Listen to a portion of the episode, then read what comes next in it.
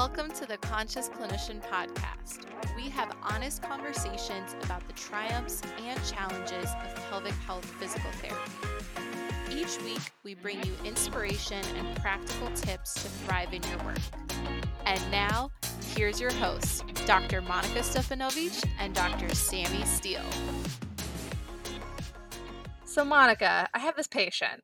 She has been coming to see me for several months now, and she has vaginismus. I'm going to call her Sarah. And Sarah is someone who I find challenging to deal with because there's a lot of emotional stuff, anxiety stuff wrapped into her care, and I find it hard to untangle.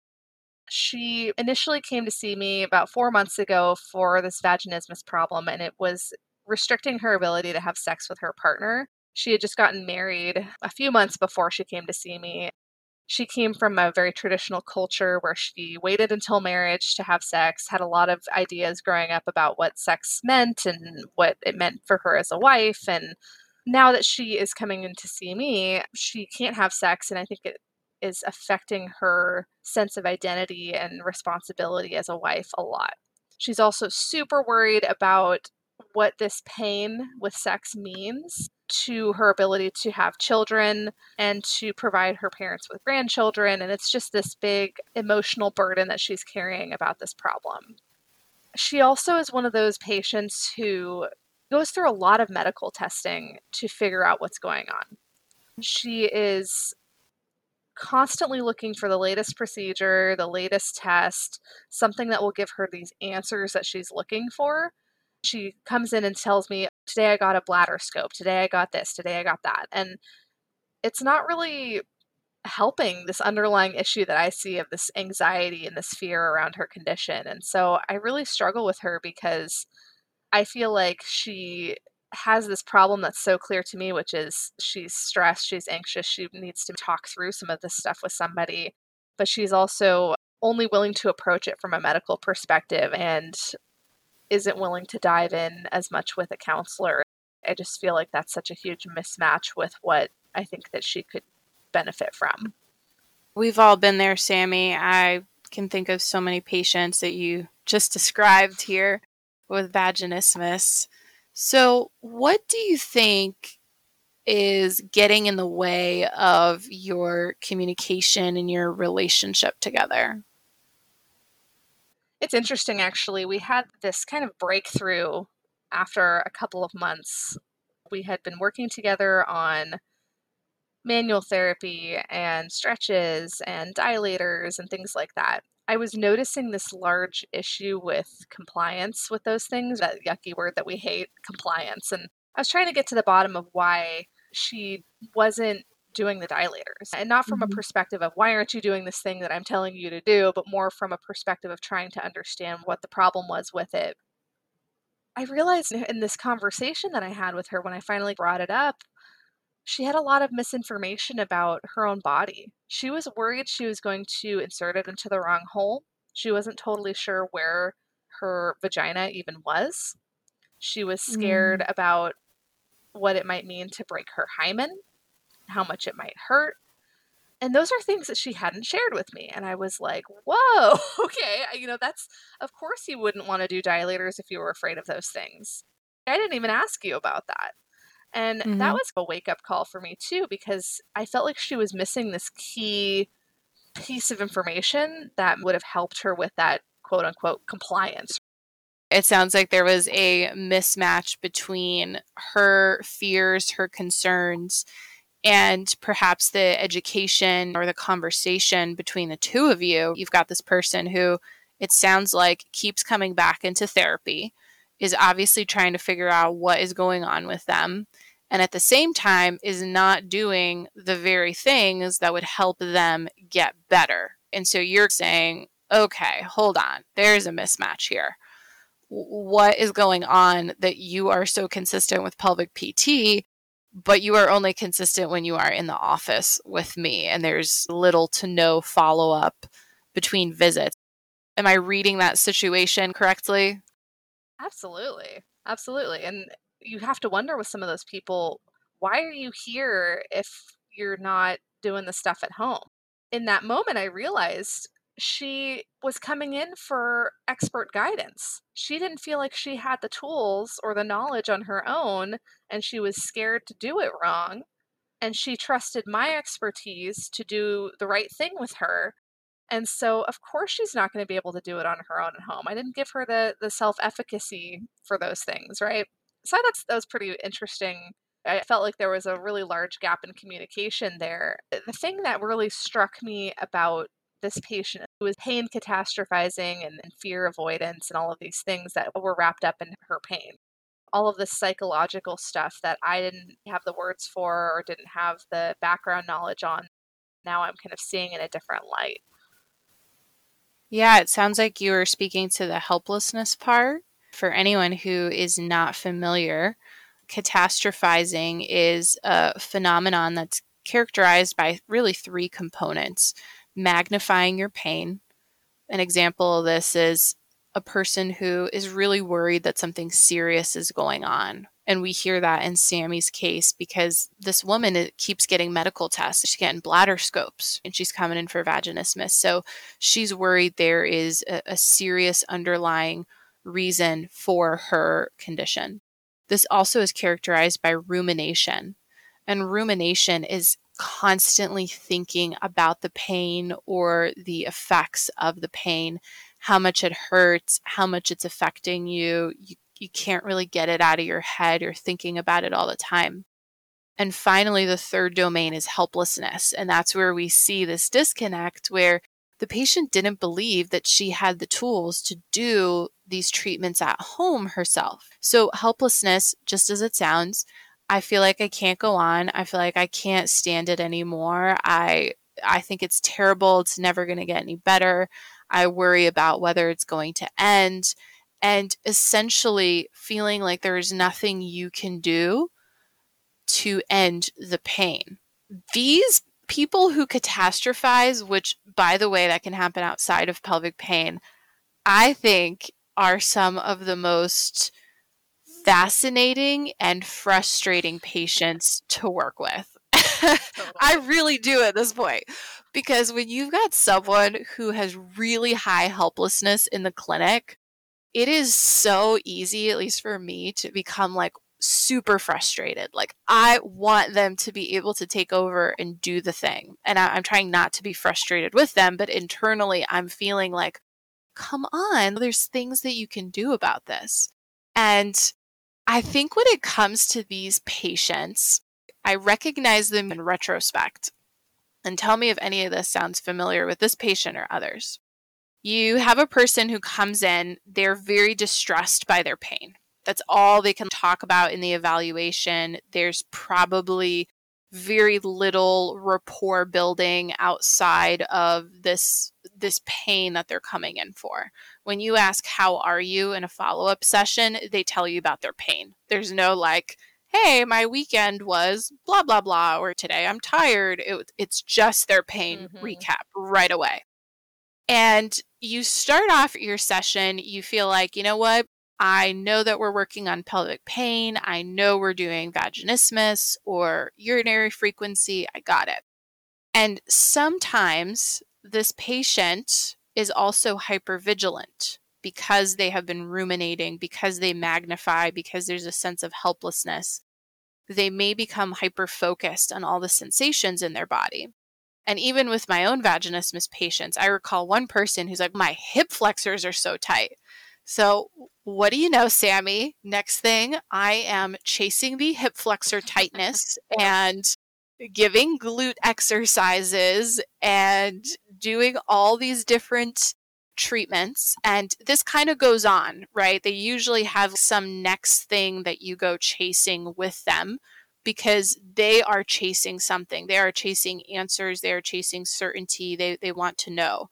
So as they're running around trying to catch their tail, you start running with them, uh-huh. trying to help them catch their tail.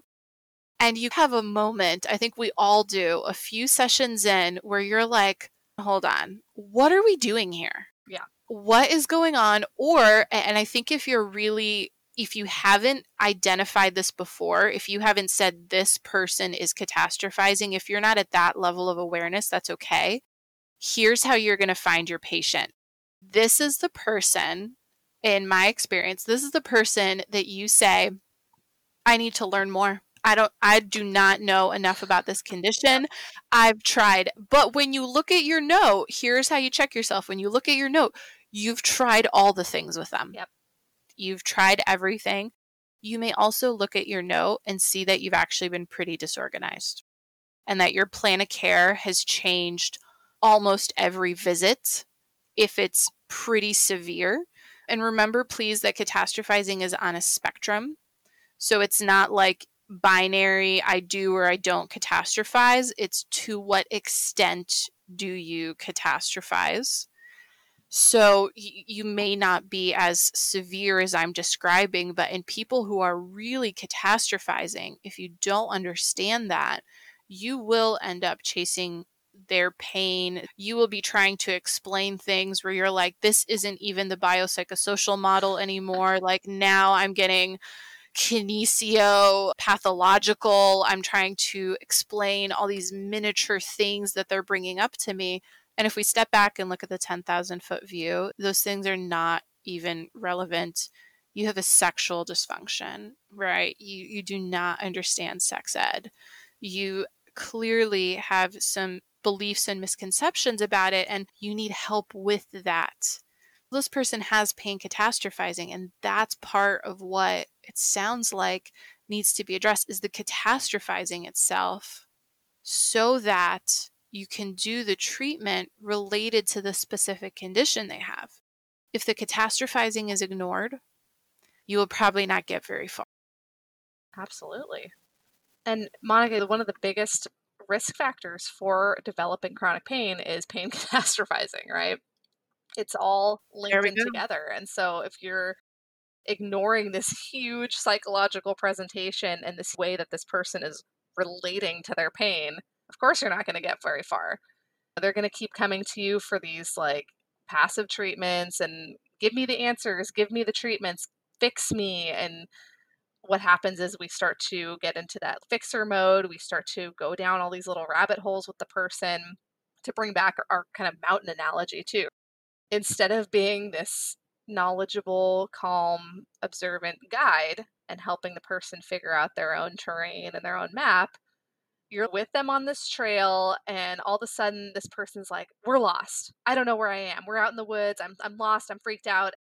And you're like, "Well, I see the peak right there we're going down this trail. I don't really feel lost. But because they're so panicked, you go, okay, let's start trying to find our way back to the trail, even though you're already on the trail. And then you're running around and meanwhile you're getting more and more lost because this person's running down like whatever trail they're finding and they're like out in the middle of the woods running around like crazy and you're following them and you're encouraging it almost like oh my gosh let's check behind this tree let's go behind this stream whatever and before you know it, you actually are lost. You don't even know what the mm-hmm. hell you've been working on for six sessions. We've all been there. Like mm-hmm. you were describing the feeling of what have we even gotten done and oh my god my plan of care has been a crazy plan of care and part of that's because mm-hmm. you're chasing them you're chasing them on this wild ride that they're on and you're not going actually this is the problem this is what we need to do you're not grounded you're not focused you're not seeing that 10,000 foot view. You're just mm-hmm. chasing whatever they come in with that day. And we can't expect these people to be grounded. If you can recognize that they're pain catastrophizing, you can go into the session prepared for that and go, this person's going to want to go down all of these different avenues. I got to remember what we're here for.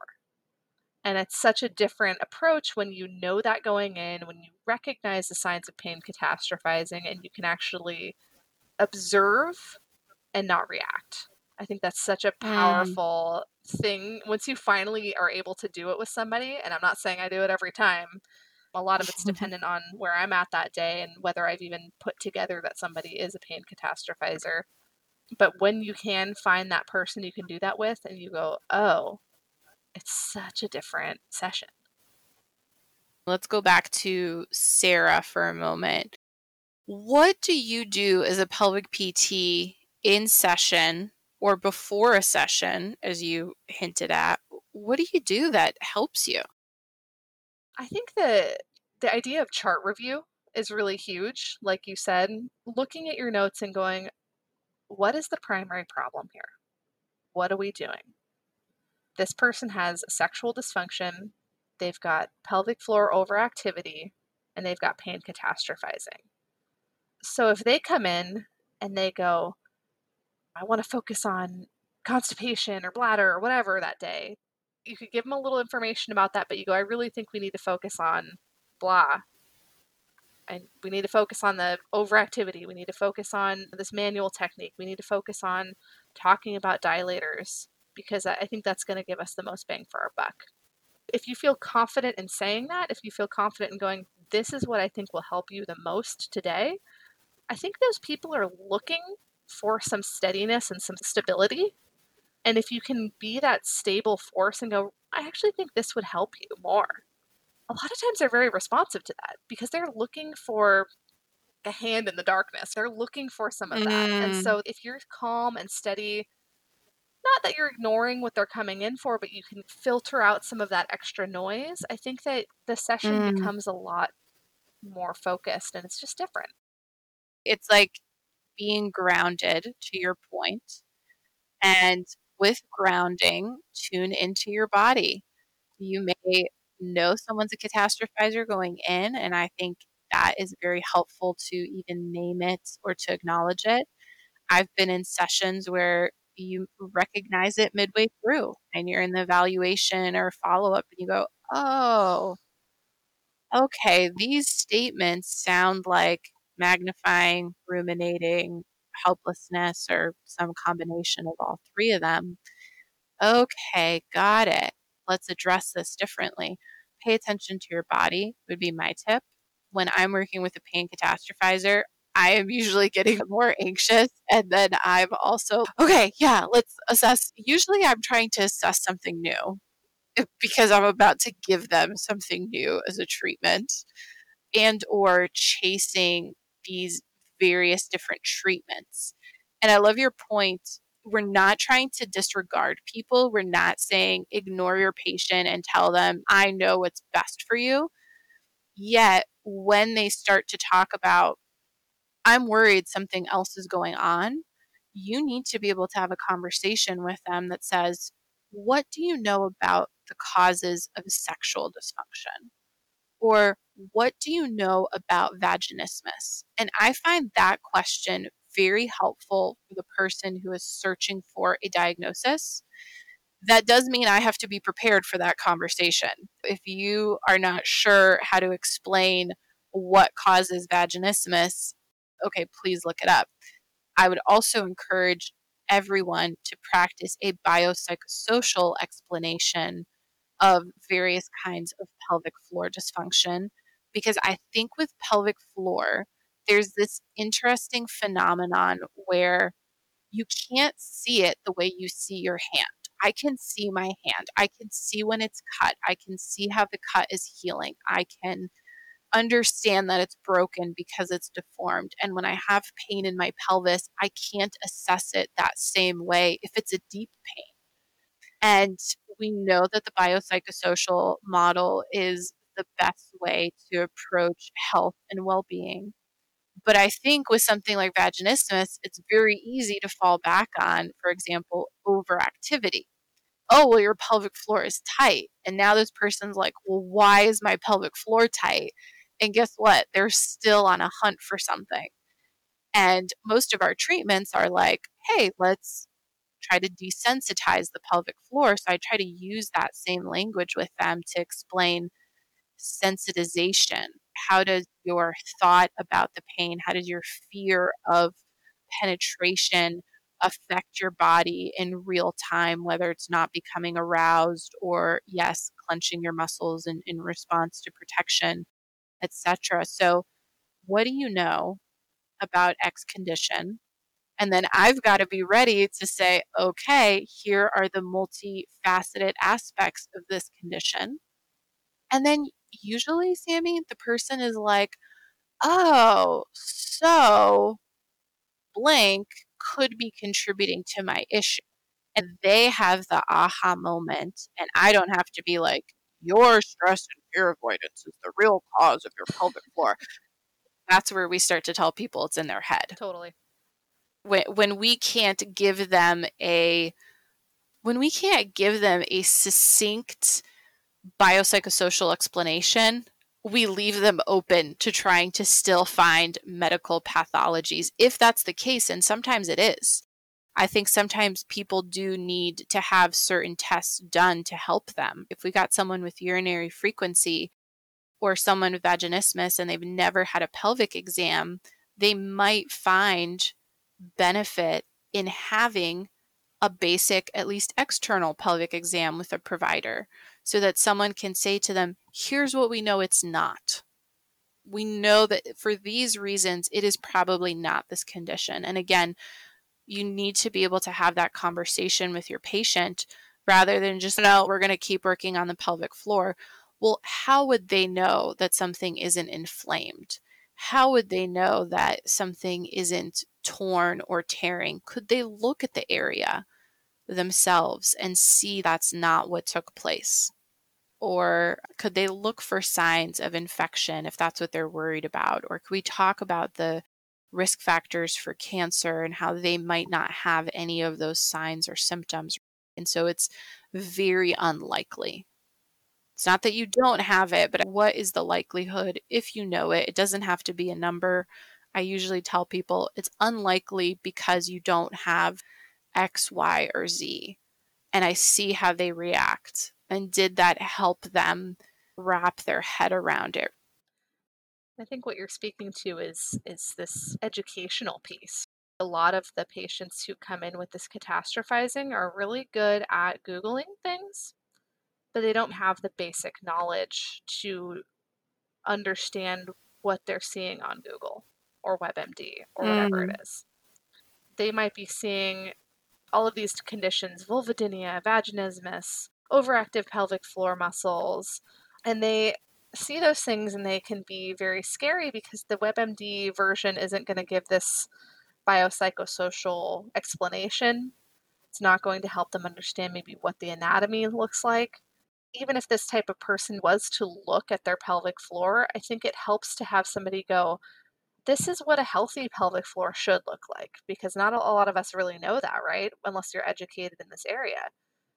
Maybe somebody has always had a ton of redness in their vestibule and that's their normal and every time they've looked at it they've gone this is what it should look like and maybe they have no idea that vaginal tissue or vulvar tissue should look pink and healthy and not red and angry you know? So i think that educating people on what is normal what is abnormal what can you look at to help ease some of your fears that's where a lot of that education comes in because that's empowering. Then they can actually go back and go, okay, now I know what's abnormal, what's normal, and start to monitor for themselves versus having to rush to the doctor for the latest and greatest test. I found that with my patient Sarah, one of our aha moments was a day that she admitted that she didn't really feel comfortable identifying different parts of her genitalia. She didn't really know what the different names of things were, what the different holes were, what the different structures were. And I pulled up some animated images of vulvas and then some pictures on Google and we went through it. I said, this is your clitoris, this is your urethra, this is your vagina, this is your anus, these are the labia. We went through the anatomy and she was very interested in the way that people are interested when they are putting together, oh my God, that's what I was looking at. Oh, that's what I was feeling. I could see her making these connections, and I was like, I can't believe that I missed that this person didn't have basic sex ed. That's the trouble that comes with assuming, especially with patients who catastrophize. That was a really big aha moment for me. And that's something I love about that question of what do you know about blah? Because maybe mm-hmm. we start to get a little bit more of that information a little quicker if we just ask, What's your background on this? And maybe she would have said, Honestly, I didn't get sex ed. I don't really know anything about this area. And I could have gone, oh, in the first visit, right? I could have skipped so much time and so much banging my head against a wall if I had asked her that question and she had given me that answer. so just a, mm-hmm. a lesson for both of us, I, I think. Oh, it was years in my practice before I started that question, Sammy. So I feel you there The other thing to consider for pain catastrophizing is cognitive behavioral therapy. And I'm seeing in the literature this interesting mix of physical therapists being able to help with cognitive restructuring, with changing the way that you think about your condition, whether it's pain or something else. We'll stick with pain because of our case today. But again, someone could catastrophize with other pelvic conditions, certainly with constipation, certainly with urinary frequency. I've seen it. So we can help people actually change the way they think about their pain. And I think this is important to consider that neuroplasticity has already helped someone who catastrophizes catastrophize more. So the more that they are thinking and doing these things, primarily thinking these things, their brain starts to adapt to support those processes, to support their hypervigilance, their rumination, to reduce their self efficacy, literally the part of the brain that helps you figure out how do I help myself? How can I explore this pain? Actually starts to decrease and shrink. If we don't use it, we lose it. So, when we're working with these patients, it's not a matter of, hey, we're going to have this one conversation and it's all going to end overnight, but rather it's a process of helping them redefine the way that they look at their pain, of starting to help model a new way of approaching the pain. And we might need to be the ones to provide some of that language. I think that's where we start to see the work of Peter O'Sullivan, for example, in low back pain and helping us understand these fear avoidant pain catastrophizing phenomenons. So we can actually do something about it as physical therapists. Now, if you're not sure how, then working with a psychologist is very helpful.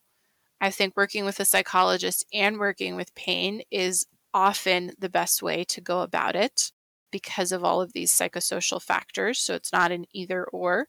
Having someone who can help them talk through their pain is important. And here's what I was surprised by, Sammy. I had a lot of patients who were seeing me and a mental health provider. And the clinic in which I work, we're actually all in the same office together. So I'd be like, okay, I know that you're seeing so and so down the hall, but whenever you come in with me, it's like, what is going on with this pain? We just talk about it nonstop. And I finally started asking my patients, have you talked with your therapist about your pain? Sammy, I was jaw to the floor, shocked at how many people told me no. We have never discussed my pelvic pain, my chronic low back pain, my chronic SI. And I think it goes back to this dichotomy of like mental health, physical health, mental health, physical health. And I was like, oh my God, here I am thinking that your therapist is going to help you with these psychosocial constructs around pain, albeit maybe they were. However, I started asking my patients, I would like for you to talk about pain with your psychologist because pain takes up so much of your brain space right now. Every time we meet, I know that you share how much you think about this, how much you worry about this, how much this affects your day to day activities. And I think it would be really important to talk with your therapist to make sure that our mind body component here is being addressed so that we can understand this pain more. And that's actually one of the best ways, evidence based ways, to help you with your chronic pain. So that was my little experiment. I was like, okay, this is crazy, but I'm going to ask them to go ahead and, and talk about it. And they started to do it. They started to talk about it. The people who started to talk about it, I really started to see a difference in.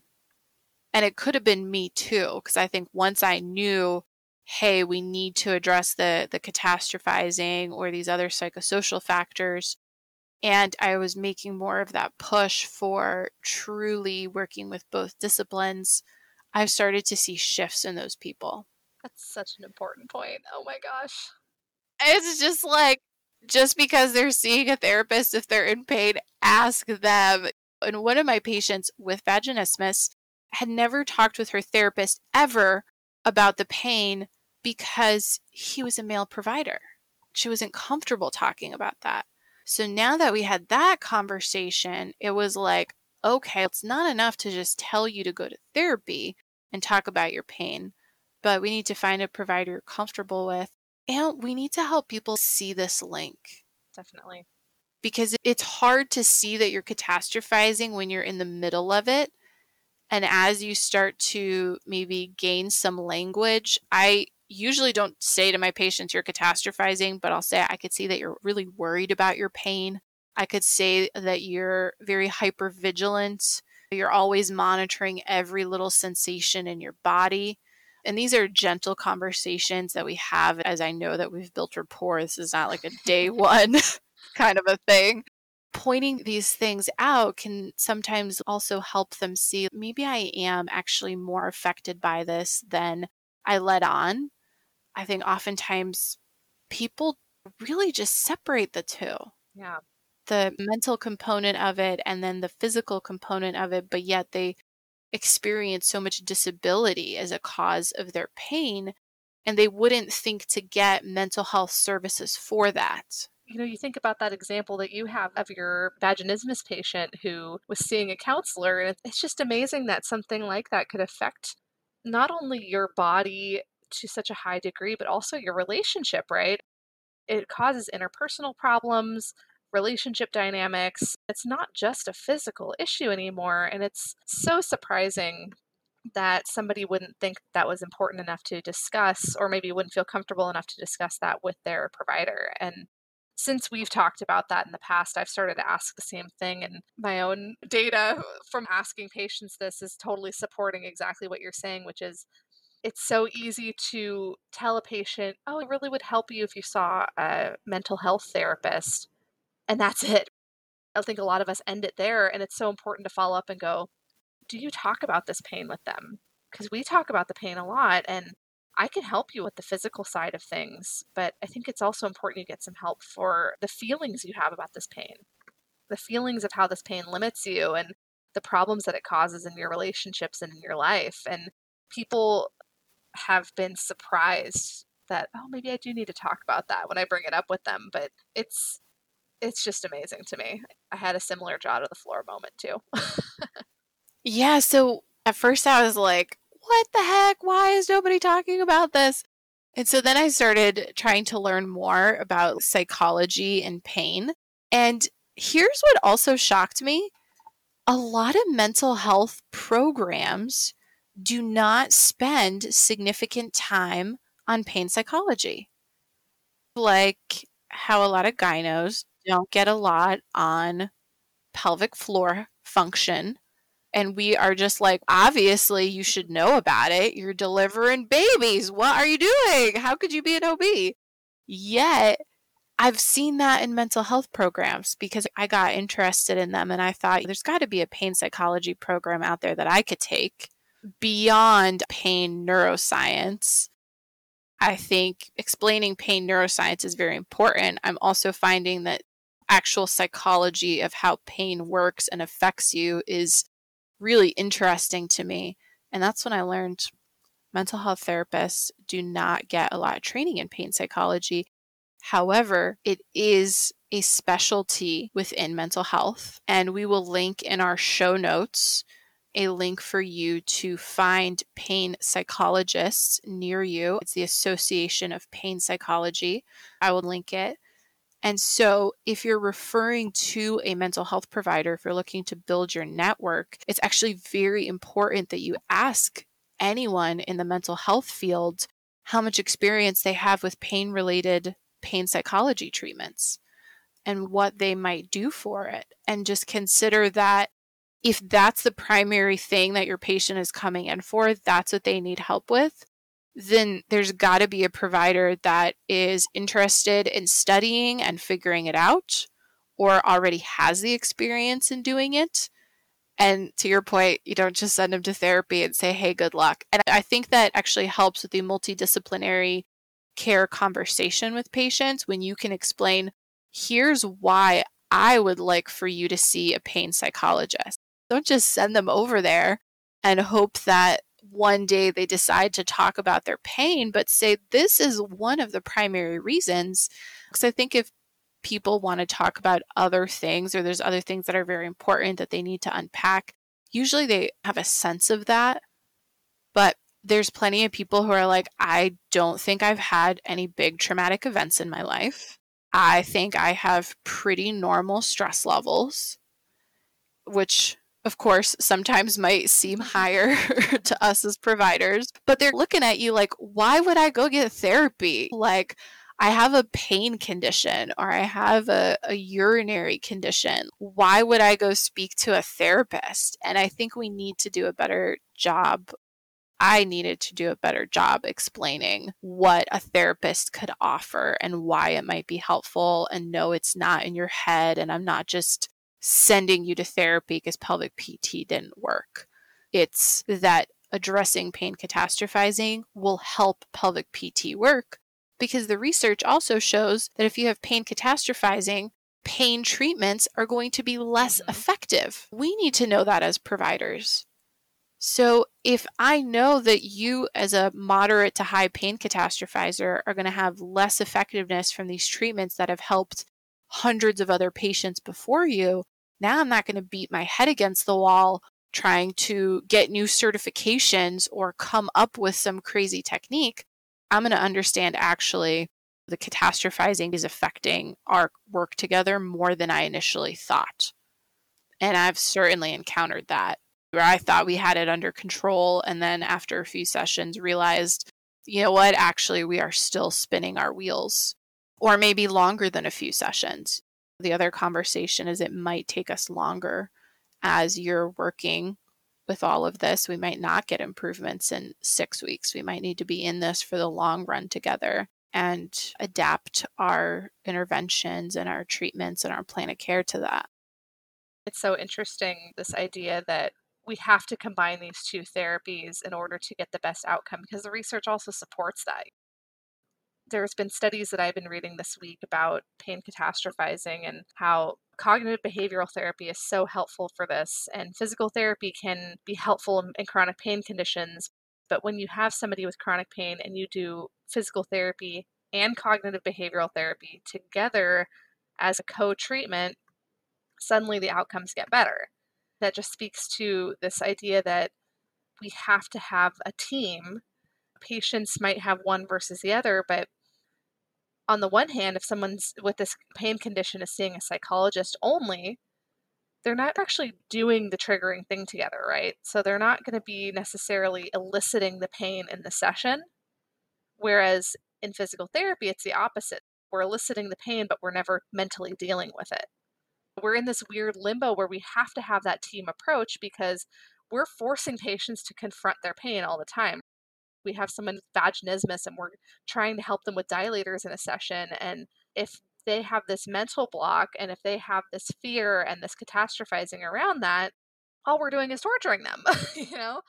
And then on the flip side if they go into a psychologist's office maybe they're totally fine to talk about these things but the psychologist isn't actually putting them in that situation where they're triggered and they're flooded and they get emotional and i just wonder how much better things would be if we could have that combo approach and get people to actually to have mental strategies to deal with that emotion that comes up and then also have that physical aspect where we're helping them deal with the physicality of the pain and the desensitization and all of that. Yeah, and I think that's the fundamentals of what we're seeing now called psychologically informed mm-hmm. physical therapy. And psychologically informed pelvic PT is absolutely a necessity. To your point, how quickly do we get someone to start to do the thing that hurts? That's literally the point of our evaluation, right? Hopefully, on day one, we may defer that. Certainly, we may not do a pelvic exam right away. And I think to your point, when we practice without those principles, without an awareness of it, then we may take patients too far. I think that the longer I practice and the more I learn about this, the how do I say this? I am less fearful of patients who are fearful to move in one way. I'm not as gentle with them as I used to be because I know that they need some exposure. And I also usually tend not to miss the signals that lead to someone getting flooded and overwhelmed. Certainly not perfect. But I think I just didn't quite appreciate those as much before, especially if the person's like, no, I want to do this. And they might begin getting flooded to your point or, or something like that. So I think the longer we learn about this, the more we learn about this, the better we can help our patients because our patients are going to have their reactions to pain when we ask them to do painful things. And that's again what shocks me about physical therapy is we are not trained to deal with people's reactions to the pain. We're just trained to think about the pain and how to treat it. I frequently try to practice really clear communication about expectations in regards to pain. I keep thinking about these patients who are very black and white when it comes to their pain. They're very all or nothing. It's either hurting or it's not hurting, or I can do this thing or I can't do this thing. And I try to adjust my communication in a couple of different ways. First, by giving them some shades of gray, going, there are times where your pain's less, right? We have to figure out just enough activity to make your pain maybe a two. Because I want to desensitize this. I want you to notice the pain and work through maybe a two out of a 10 on the pain scale. But I don't want you to push yourself so far that you're getting flooded. Another thing that I've extended that to is anxiety. Those people who are really anxious, who are starting to get really freaked out about doing whatever it is that they're doing, sometimes I'll have them pause and also go, What's my anxiety number right now? What's my fear number? What's my panic number? And pause and go, Okay, I can't get above a three out of 10 on the pain scale, but I also can't get above a three out of 10 on the anxiety scale. Sometimes when I bring those things in, I can help the patient understand that pain anxiety connection and also understand why it's so important to be monitoring both things when they're doing dilator training, for example. That's part of my instruction now is this is your expected mm-hmm. sensation. Mm-hmm. This is also your expected emotion. If you get above this, you're going too far. There you go. It's a clear boundary where they can go, okay, three out of 10, three out of 10. That's what I'm aiming for. And there's some safety in that, right? So I think that's a communication mm-hmm. piece that I've adjusted to help with those people that I've found has been a little bit more successful in getting that, for lack of a better word, compliance. People feel a little bit more comfortable doing the thing when they know what it should feel like.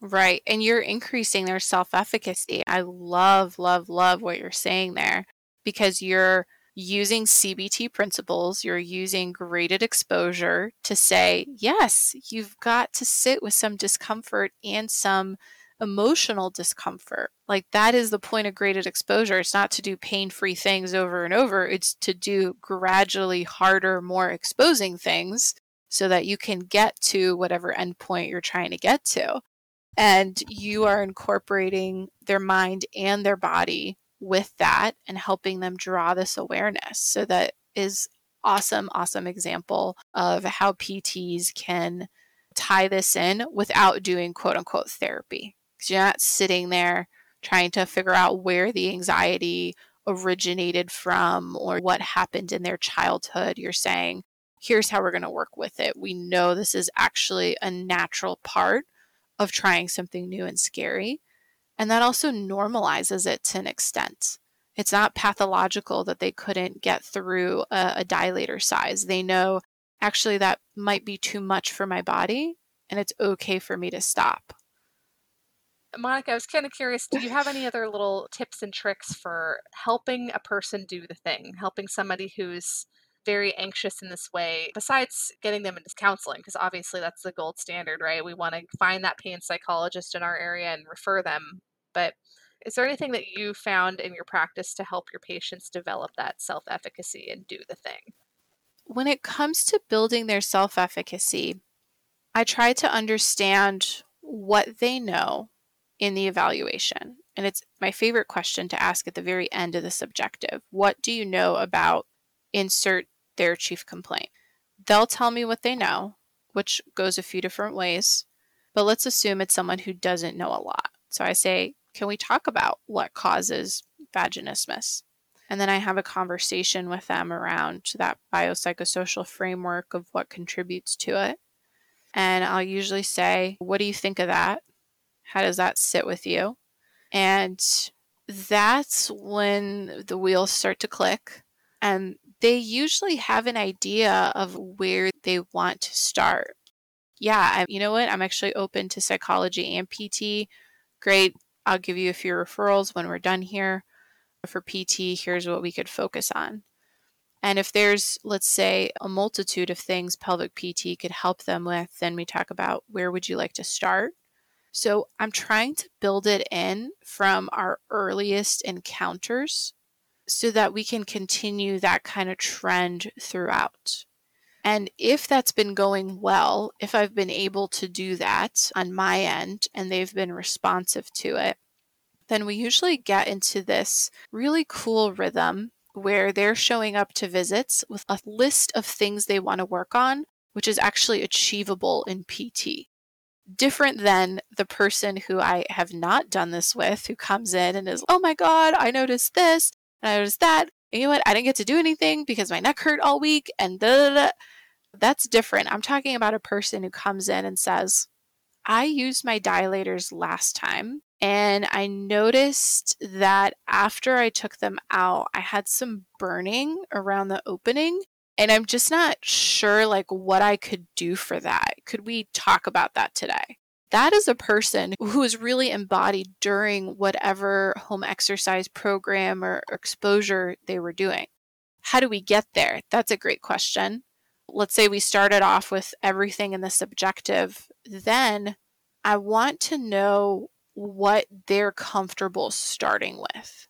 And I usually like to have a few different options in mind based on my exam, what might be the most helpful tidbits at least two big bang for our buck things that we could go off of and explain to them these are probably going to be the most effective ways to start treating your condition. Where would you like to begin? So that again, they are showing up, they are telling me what they're comfortable with, and they are already more engaged. But sometimes you need to rescue a plan of care midway because it didn't go that way.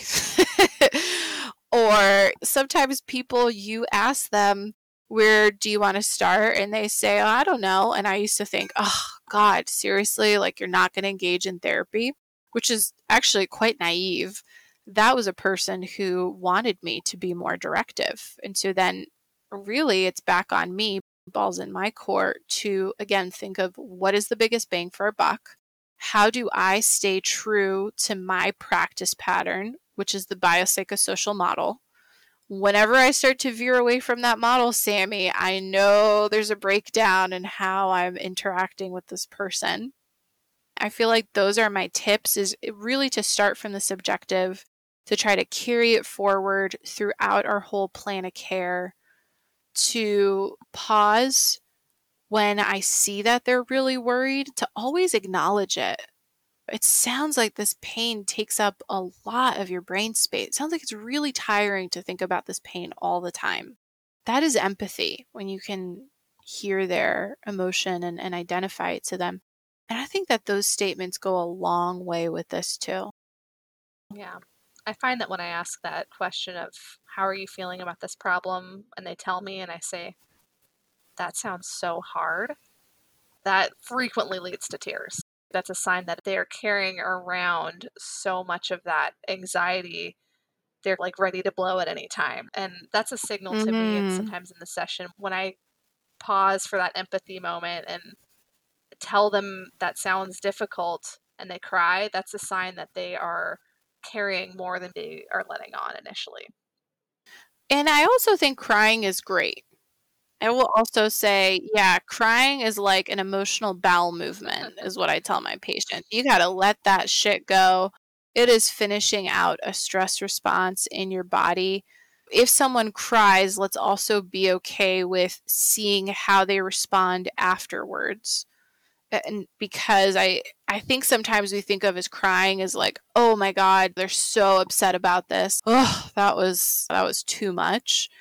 And actually the act of crying alone in itself is incredibly therapeutic. There's nothing to be done when someone is crying except to sit with them until it passes. Yeah pass them a tissue if they're comfortable with touch. If you're comfortable with touch in, in our current day, maybe you have a hand on their back or, you know, whatnot, but be with them and, and let them be okay with it. Let them know you're okay with it and continue to sit until it's done. Oftentimes they'll try to cut it off early. Those are the ones where I'm like, oh, okay, yeah, I, I get it. You're really uncomfortable. And does it keep happening?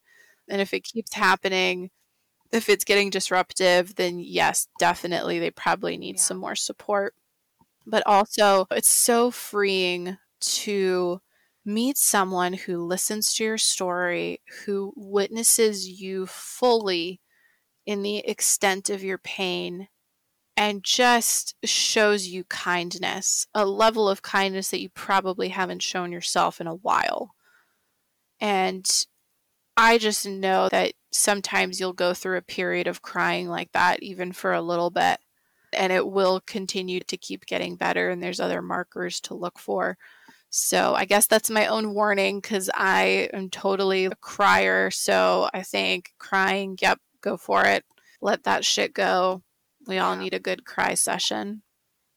I love the advice about just sitting with them and being present for that because it's really important in that moment to help them feel seen and heard. For me, it's not that I'm uncomfortable with the crying. It's more just it's a sign to me that they've been carrying a lot in regards to this pain. It's a sign that there's some emotional weight to what they're telling you beyond I sprained my ankle and now I'm here for rehab. There's something so much bigger mm-hmm. that they've been carrying and when you touch on that little bit of empathy and you start bringing those things to the surface, they just let that out. Like you say, it's really an important thing to be there for. Yeah, an important sign of trust and safety. Your patient is saying to you, I'm willing to go there. I'm willing to be this open and this raw.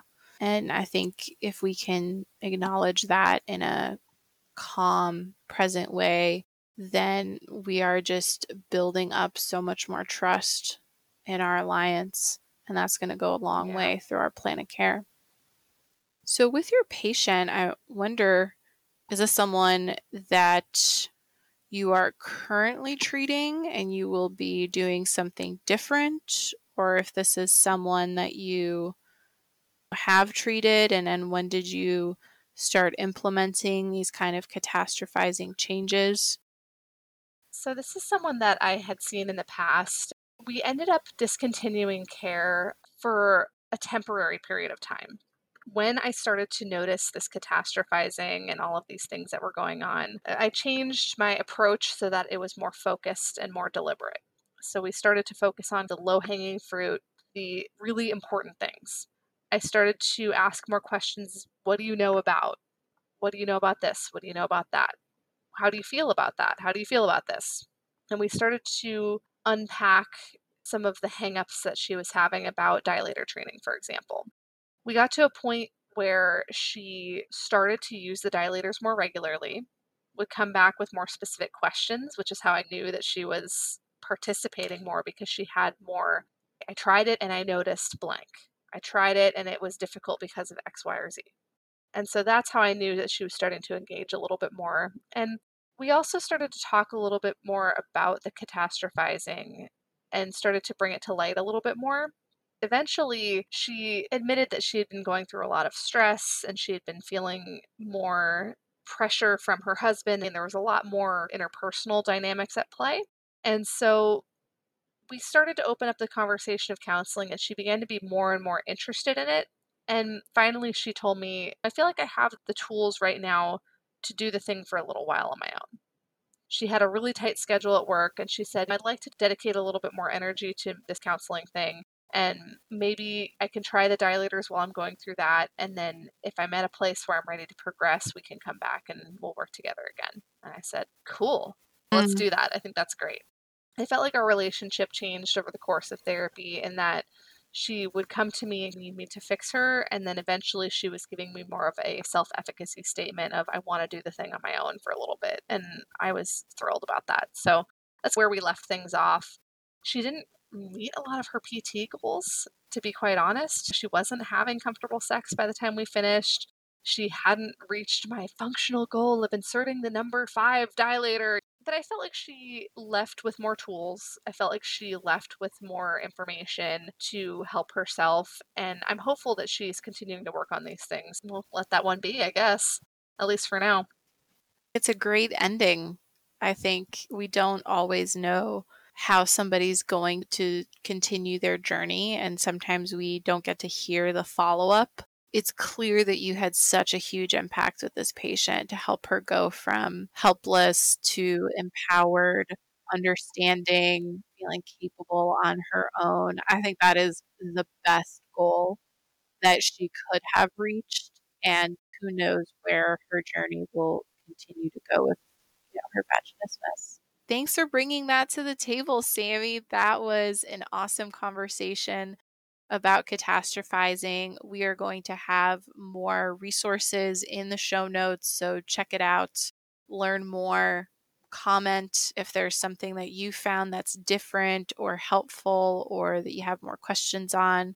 If you want more examples of this too, let us know. Thank you so much for listening to this episode. Let's keep the conversation going on Instagram at The Conscious Clinician and Facebook backslash The Conscious Clinician. Links are in the show notes. If you enjoyed this episode, please subscribe and write a review for the podcast to grow our community. Stay conscious, everyone.